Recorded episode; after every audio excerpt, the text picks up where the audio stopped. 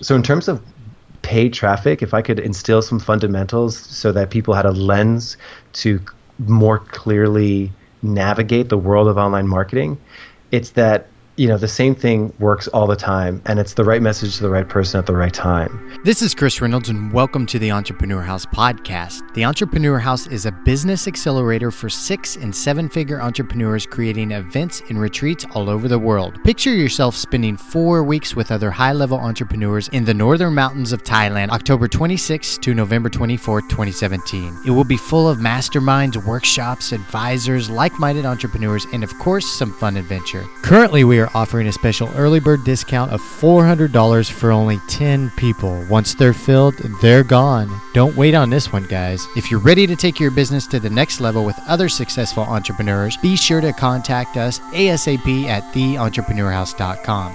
And now, on to today's episode. Today, gang, we welcome PPC and retargeting expert Michael Erickson to the show. Michael is the founder of Search Scientist. Search Scientist is a company that manages AdWords for businesses providing the best service possible to boost your return on investment. The company has been so successful that they were rated the top 5% of Google AdWords performance, and the company actually manages over $1 million per month in PPC spending. On this episode, we chat in depth with Michael about his process of building Search Scientist into a seven figure company. Later in the show, Michael shares his philosophy on what is working with PPC and paid advertising in the market today. We will then wrap up discussing retargeting and how your business could be missing out on a ton of money by ignoring this tactic. And without further ado, let's welcome Michael to the show. And welcome, Michael, to the podcast. How are you doing today? Hey, Christopher, great to be here. It is a beautiful sunny day here in Austin, so I'm feeling good. I hear amazing things about Austin, and I haven't been there since I don't think 2003. But I think the city's hopping these days, especially with a lot of tech and entrepreneurs. How long have you been there? I've been here for just over a year, and you're absolutely right. Uh, what's really unique about this place, which I would never even dream of, you know, like six, seven years ago when I was starting this journey, that everywhere you go and everyone you talk to, everyone kind of understands what it's like to, you know, be in an entrepreneur organization to understand, you know, the business and online side of so many things. So it's for being around so many like-minded people, it's a really fantastic spot. So Michael, I know you you have a lot of stuff, a lot of really good stuff to share with the listeners today. We want to talk briefly just about you and kind of your background and what made you the entrepreneur that you are today. So let's give you the mic and we'll go from there. Very cool. So, funny enough, I actually graduated college uh, with two degrees one in biological sciences and two science education. Uh, and right after college, I was a high school biology teacher, and I really enjoyed it. Um, you know, a lot of times you hear stories about people that hated their jobs and then started entrepreneurship. I actually really enjoyed mine, but I became really bogged it down with a lot of the bureaucracy that went along with it. Uh, and I was seeing the way that the organization was ran, and I felt like, hey, wait a second, I can I can run a really great organization. I can run one uh, a little bit smoother and more efficient. And when I was thinking about what kind of skills that I had that people would be willing and and eager to utilize, it was paid traffic. It was online marketing. It was really the challenge of online marketing. Um, you know, I think a lot of people ask me sometimes, "Hey, what is it about paid traffic? You know, doing AdWords or doing Facebook ads or doing Amazon ads that is so attractive to you? It just looks like a whole bunch of spreadsheets." And to me, I was a big gamer growing up. Uh, I played so many hours of things like StarCraft, and it was really cool seeing the parallels between kind of like competitive gaming and online marketing.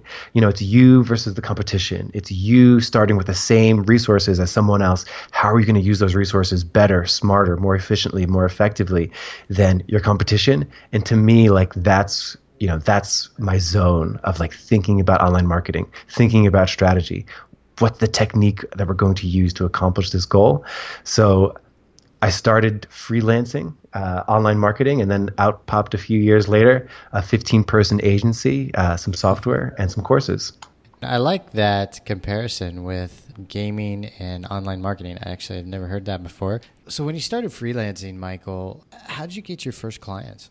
Uh, I, at the time, I started on Elance, uh-huh. and you know, the, the, to to be able to pick something that people are already interested in uh, I was really fortunate to sort of have the stars align to connect with something like online marketing, to connect with something like pay traffic, mm-hmm. in the sense that it is relatively high demand. Um, and then it was just a matter of, you know, providing a very high level of service for people. And how long did it take you until you started Search Scientists? So yeah, that was a pretty interesting evolution. Um, so I really, really enjoyed the act of doing the work, and I really enjoyed the interactions with the clients. And you know, it's really fun, right, to high five when things are going really, really well. And I kind of just asked myself, like, hey, how do we how do we do more of this? Uh, how do we provide even more value? You know, what uh, what additional resources can we provide to people that we're currently not providing? You know, what fancy piece of reporting software would be really fantastic to include that maybe we just can't afford right now as an individual freelancer? So it kind of started from just the idea of, hey, we're providing I, I, or at the time I was providing because it was just a solo mm-hmm. solo shop back then. I was providing this amount of value what what can we do to provide you know two times more or five times more amount of value per customer that I work with? And so the logical step was, hey, let's start hiring people. Let's start building this out and, and really getting organized about the way that good paid traffic management services are provided to people.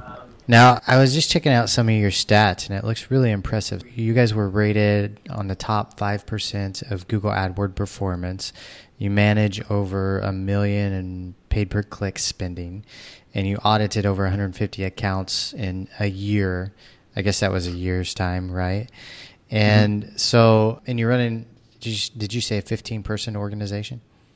Yeah, and it's actually not to uh, pump myself up, but it's actually a million dollars, million dollars a month managed uh, oh wow! Traffic spent on behalf of our clients. Yeah, that's phenomenal, man.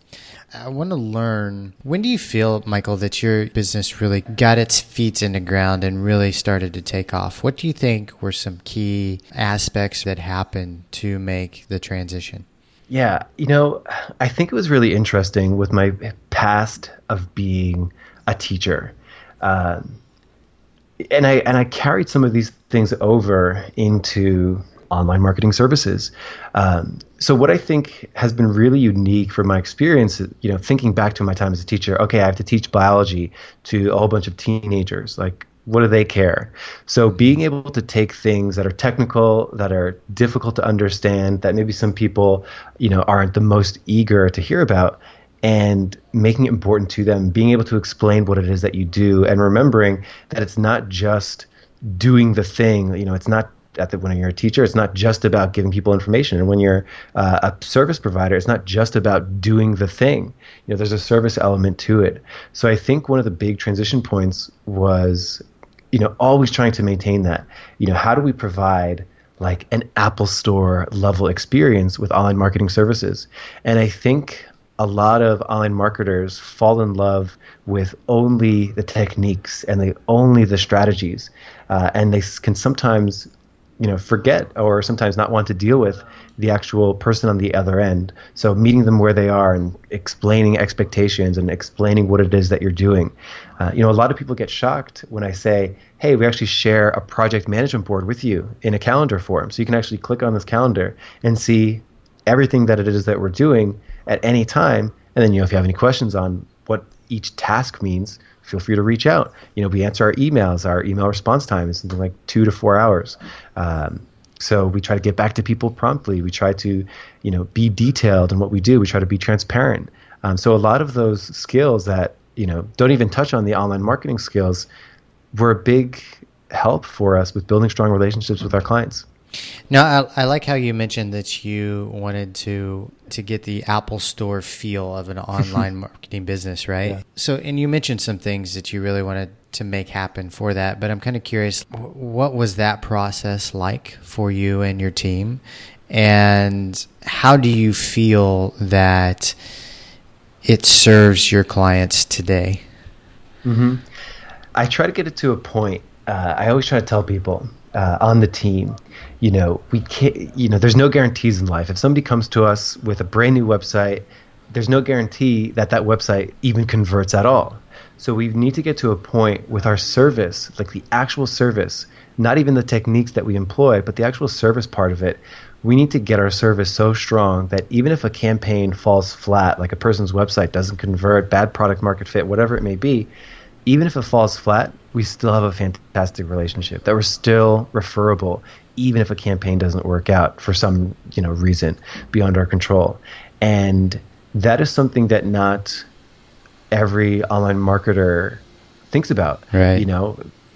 And so finding the right people on the team and instilling that vision and you know realizing that hey all of a sudden I need to be way more than just an online marketer. I need to become a leader and guide the vision of, of how we should interact with people.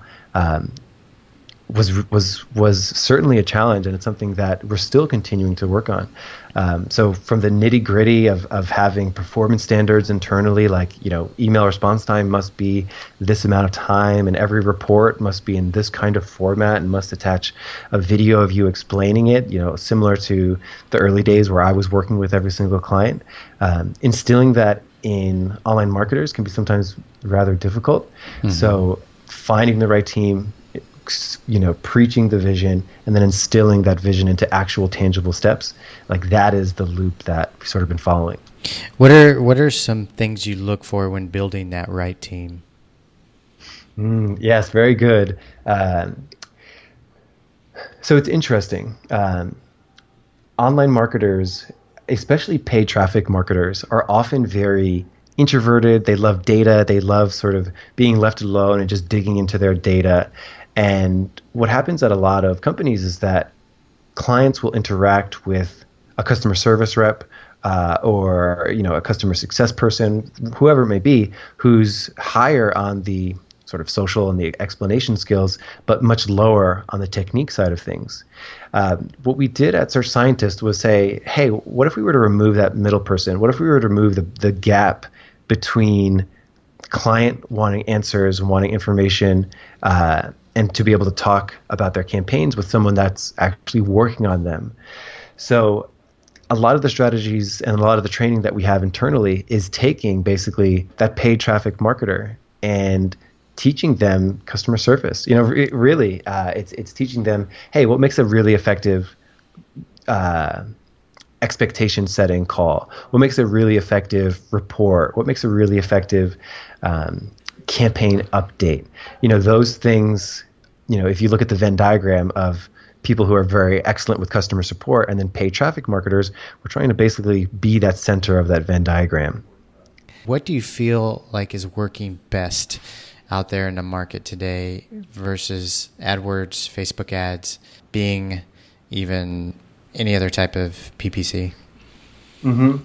So one of my big, uh, one of my big things uh, and I think this comes from my own personality in, in, the sense of I hate things that are overly sensational. Um, so every time I get asked that question, and it's something that I think is so natural to ask, and I think it makes sense, uh, and I will answer it, of course. But I think what's working today is the same thing that's worked since like the dawn of advertising. So a lot of people sometimes get caught up in like headlines and like, oh, have you heard about doing this one qu- simple thing and it quadrupled my pay traffic campaign? Mm-hmm you know, a lot of those things are very situational. A lot of people talking about those things don't even realize why it was successful. You know, maybe they had an unfair product market fit, you know, or something like that.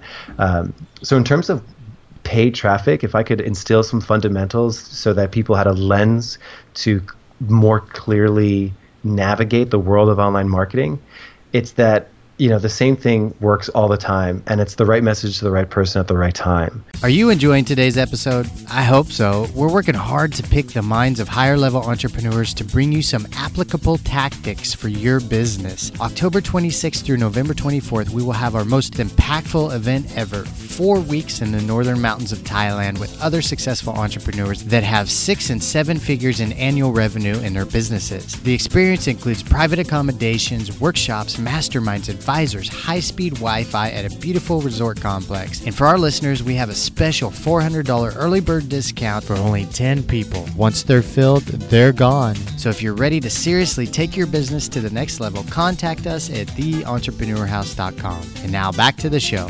And obviously, as new technology as new technology comes out and as techniques slightly change, sure, you're going to find new ways to target people. You're you know you can target people today on Facebook in ways that you couldn't target them even just six months ago. You can engage. You can create an ad format uh, today that wasn't available two months ago. So there's the way that you can reach people, the way that you can engage with them, uh, and the offer delivery will evolve, of course.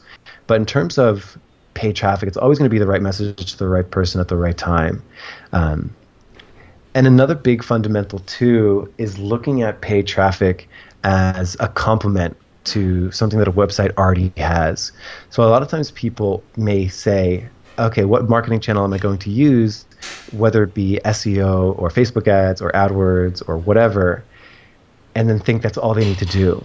Uh, and any kind of traffic channel, paid traffic, is really just fuel for a fire already burning. Um, so it's it's all about having a sales funnel that works, and then using paid traffic as a way to fuel visitors into that sales funnel. So paid traffic in and of itself is not a complete solution. It's really driving traffic to a funnel that already works. So then you, you know essentially you start looking at paid traffic as a okay, what kind of ad type is this? How do I do the right message to the right person at the right time for bottom of funnel visitors, people who are very close to engaging, people that have visited my website multiple times, people that have viewed my cart page but didn't convert. Boom, you know, you are all of a sudden have a bottom of funnel audience. Uh, and then you have a middle of funnel audience right above that. Uh, middle of funnel audience is maybe someone who's visited your website just once but didn't view the product page. They visited your Facebook page and they liked you, but they haven't visited your website in the last seven days. You know, these kind of people who are semi interested but haven't really seen the sales page. You know, what kind of marketing message can you serve them? What's the best landing page to send them to? And then at the top of funnel, completely cold traffic. They've never heard of you. What's the perfect introduction to your brand for them? Uh, and it's usually not send them directly to the product page. Um, so realizing that right message, right offer, right time, and realizing that not everyone is always ready to buy with paid traffic. Um, are two huge fundamentals, which I feel like get lost on a lot of people. Um, you know, if they hear something that is hot right now, they hear it on a podcast or something like that, they automatically jump to it, but then they miss out. Uh, you know, they, there may be a new ad type, but then they serve it to cold traffic and they send them to a product page. It's like, regard, you know, why did it fail? Well, it's not the ad type. It was because of these fundamentals. So my huge thing is getting fundamentals right you know, having a very simple three-step funnel, a top of funnel audience, a middle of funnel audience, and a bottom of funnel audience, and then making sure we're giving each person the right offer at the right time. Like if you can understand that in every single ad type that you launch, you know, your campaigns will do so much better than if you treat everybody like they're always bottom of funnel. That's very well put. Michael, I want to transition a bit and talk about retargeting. Now, I saw you mm-hmm. give a presentation last summer on retargeting, and it opened my eyes in a lot of mm-hmm. respects. Um, so, first off, um, I know there's a lot of people that don't completely understand retargeting. Um, so, if you could give a, a brief description and, and, definition of what retargeting is, and then we'll dive into adding that to your sales funnel and maybe some more advanced techniques. Exactly. Perfect. So retargeting, you know, stepping back even further, there's different ways to target people, right? There's search based, meaning somebody's going and actively searching. There's demographic based, you know, people like dogs and live in Austin. You know, so there's demographic based targeting, and there's behavioral based targeting, uh, which is based off somebody's past behavior, which is what retargeting is. So the behavior is, of course, visiting your website. Uh, the behavior is visiting your Instagram account and following you. So it's based off some action that we know that they've made in the past. So why is retargeting so powerful? Well, retargeting is so powerful because let's say you get 100 people to your website and one person converts. Great, you have a 1% conversion rate. Mm-hmm. What about those other 90 what about those other 99 people? You know, the people that were interested enough to do the hard work to find you in the first place, but didn't end up converting. You know, I think we live in a world now where people be, are becoming more uh, skeptical. They're trying to see, you know, social proof. They're trying to make sure is this person legit or not. Being able to use a channel to re-engage with those 99% of people is exactly where retargeting's power lies. And then that gets into, you know, you mentioned some advanced retargeting techniques. Um, so I think my my favorite retargeting techniques are, is it you know relates back to that sales funnel. So right message, right person, right time. Um, let's take a typical e-commerce store for example. You know you have different levels of visitors that are going to engage with your website. You have people that make it all the way to adding to cart but don't end up converting. What kind of message is perfect for them you know so you have a bottom of funnel retargeting message you know what kind of page are you sending them uh, and then you have people who maybe just visited your blog but didn't view a product page. Well, in a campaign like this, a middle of funnel campaign, maybe you're just trying to get them to view a product simply or just to add to cart simply. Um, you know, what kind of marketing message is going to make the most sense for these people. You know, if they viewed a blog, you know that they were interested in the information, so maybe you serve them an ad that basically bridges the thing that they were searching for, the information that you have in your blog. You serve them an ad uh, you know, that basically says, hey, you know, you were interested in this information. Well, guess what? There's a, a solution to whatever problem you're having, and it's just to check out this product. Uh, and that's as simple as that. Uh, and then, you know, at the very, very top of funnel, maybe you have someone who's, you know, very, very lightly engaged or hasn't even engaged at all. You know, what kind of marketing message are you going to serve them? You know, typically it's a non-commercial message way up at the top of funnel. You know, it's something you know it's an information piece of content. It's an interesting piece of content. So maybe you're sending them to the blog uh, at the top of funnel, and then everyone who's viewed the blog but didn't view a product, you send them to a product page, and then maybe people that viewed a product and added it to cart. Uh, you serve them to another page. And as soon as you start segmenting your paid traffic in this way, really cool things start to happen. You know, the user experiences that I just described are so different you know a casual visitor who just viewed a blog post, uh, somebody who's never heard of you, and somebody who made it deep enough to the uh, to add to cart. The user experience and the user mindset is so different, and then using paid traffic as a way to serve that person the correct message is so much more powerful than saying, "Hey, great, I sell shoes. Let me go serve ads to go buy shoes to literally everybody on the internet. Not everybody's always interested in buying shoes at this time and place, but maybe they're interested in reading uh, at the top of funnel. Uh, maybe they're interested in reading how an ultra marathoner, what kind of shoes he wore, and then maybe they're interested at the middle of funnel for a running shoe comparison, and then maybe at the very very bottom of funnel they're interested in how great your return policy is because buying shoes on the internet is nervous.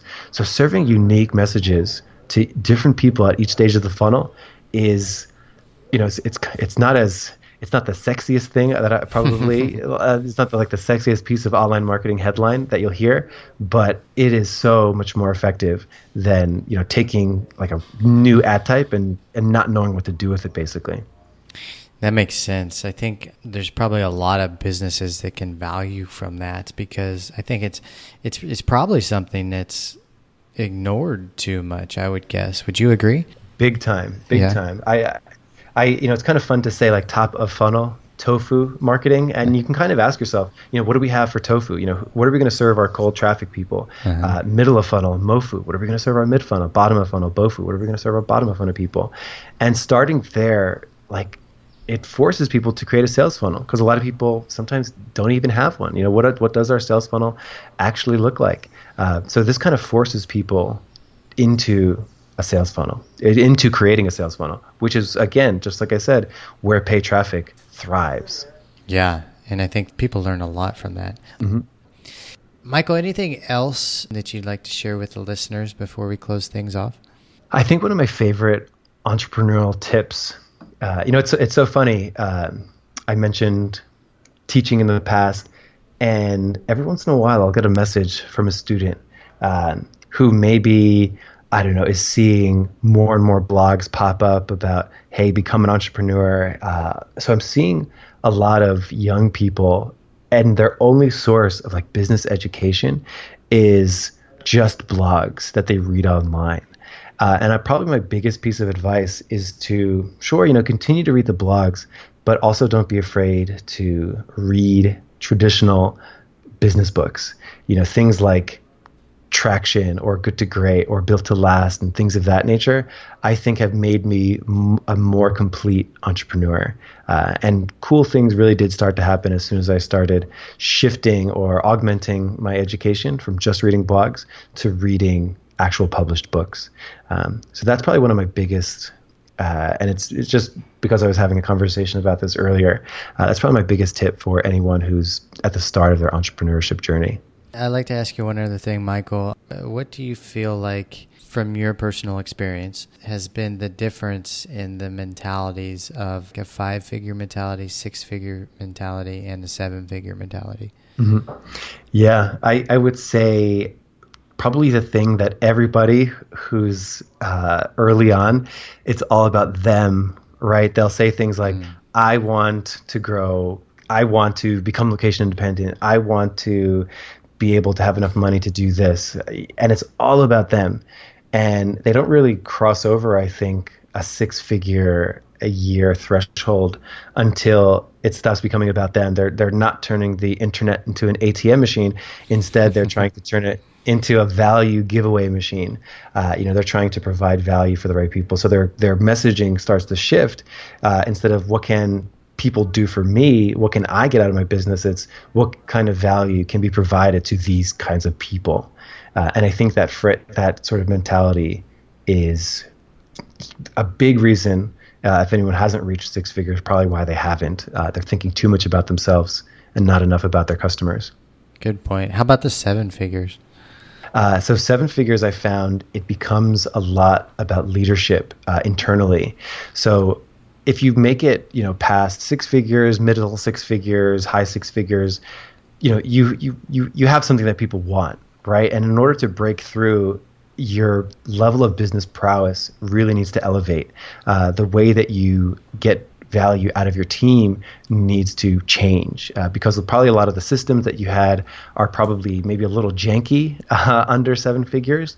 But as soon as you cross over seven figures, I really do believe that you need to become the best leader you can possibly be um, with the people that you work with. Uh, you know, assembling a team of A players is incredibly challenging. So I think a strong entrepreneur can get to seven figures uh, and it, with a B team. But I think in order to break past seven figures, you need a strong entrepreneur and a lot of A players. Mm, good point. Okay, Michael, we are going to sign off there for the podcast. I want to say thank you so much for coming on the show. We really appreciate your time. Thank you for sharing all the information in your story and all the details about retargeting and advertising with us. We really do appreciate it. So thank you very much. Thank you, Chris. It was great to be here. And one other thing for the listeners that want to reach out, where's the best place they can find you at? Uh, let's do Twitter. So it's search Sci Mike. That's S C I Mike. Search Sci Mike. And then we'll put the links in the show notes, guys. Again, thank you, Michael, for joining us. Listeners, thank you for joining us. We're glad that you are tuning in, and we hope to see you again on another episode. We'll sign off there, and goodbye, everybody. The Entrepreneur House is a business accelerator for six and seven figure entrepreneurs. Imagine spending an extended period of time with other successful entrepreneurs working together and growing your business. Day to day, you interact with other driven and smart business people. Spending an extended period of time around them alters your business and your mentality around business. Goals are set, business grows, new partnerships develop, greater profit margins are achieved, the productivity skyrockets for attendees, and you get to have an incredible adventure while doing it. This year, our main event will be held in Chiang Mai, Thailand. It is four weeks from October 26th to November 24th and held for six and seven figure entrepreneurs only. It will be full of workshops, masterminds, advisors, co working, and fun weekend social events. Be sure to check out the details at theentrepreneurhouse.com as soon as possible. This event will fill up fast. For those of you that are interested and have some questions, be sure to contact us through theentrepreneurhouse.com forward slash contact. We will respond as soon as possible. For now, saludos from somewhere in the world.